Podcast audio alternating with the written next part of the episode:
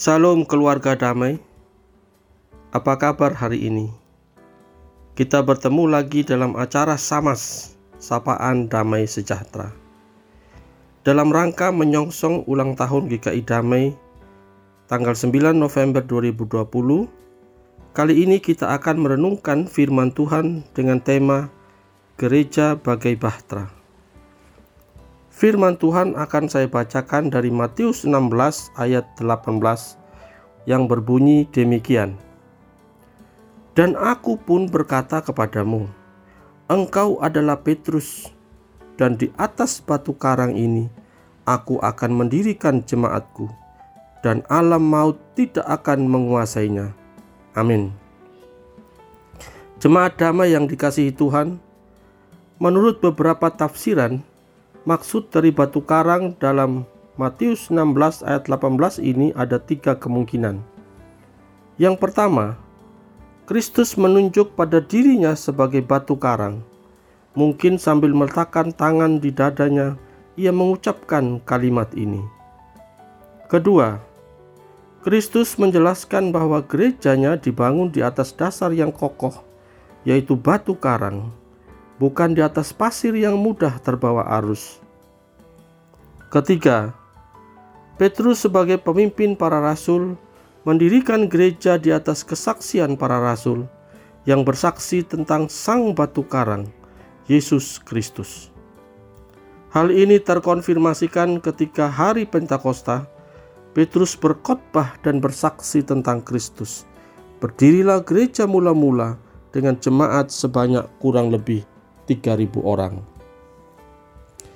Jemaat damai yang terkasih, gereja dalam pengertian apakah itu gedungnya, lembaganya, atau orangnya, sesungguhnya tetap berdiri dan ada sampai hari ini karena sang batu karang, yaitu Kristus sendiri.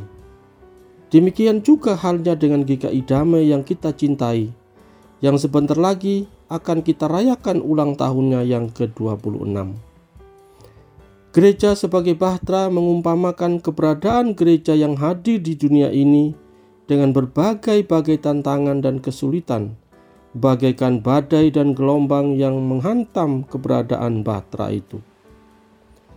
Sebagai bahtera, ia memang harus tetap berada di tengah lautan atau samudra untuk menunjukkan jati diri dan kesaksiannya.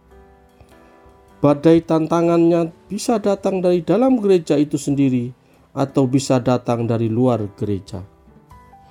Tantangannya bisa berupa perpecahan anggota jemaatnya, bisa berupa ajaran yang tak sehat, bisa berupa rongrongan dari luar kekristenan, atau berbagai kesulitan hidup yang melanda seperti yang kita alami saat ini. Karena itu, gereja harus kokoh dan tetap berdiri teguh di atas iman yang benar. Jemaat yang dikasihi Tuhan, supaya gereja atau bahtera itu tetap kokoh dan selamat dalam badai, maka ia harus tahu persis arahnya dan harus menuju pada tujuan yang benar. Tujuannya adalah Kristus. Dialah tujuan hidup kita sebagai gereja. Kita harus tetap berakar, bertumbuh, dan berbuah, sehingga kita dapat bersaksi untuk kemuliaan namanya dalam kondisi apa pun. Ketika Kristus menjadi tujuan atau pelabuhan kita, maka Ia akan selalu menuntun kita untuk melewati badai kehidupan yang dahsyat itu. Dialah mersusuar di tengah laut yang memandu dan menunjukkan arah perjalanan kehidupan kita. Ketika Kristus menjadi tujuan hidup kita, maka badai apa pun akan kita terjang dengan kekuatannya yang ajaib. Sebab ia ada bersama dengan kita. Ia tak akan meninggalkan kita gerejanya sampai kapan pun. Jemaat damai yang terkasih, kita sebagai gereja apakah sebagai lembaga atau individu-individu yang telah diselamatkan oleh Kristus – kita harus terus eksis, bertahan, dan terus bersaksi bagi kemuliaan namanya. Jangan sampai kita menjadi beban yang mengemban, menambah rumit perjalanan kita bersama. Jangan sampai kita yang melubangi bahtera itu sehingga bocor dan menambah beban dalam mengarungi arus tantangan yang ada. Marilah kita sehati dan sepikir dalam mengarungi tantangan kehidupan yang menghadang di depan. Selamat ulang tahun GKI Damai.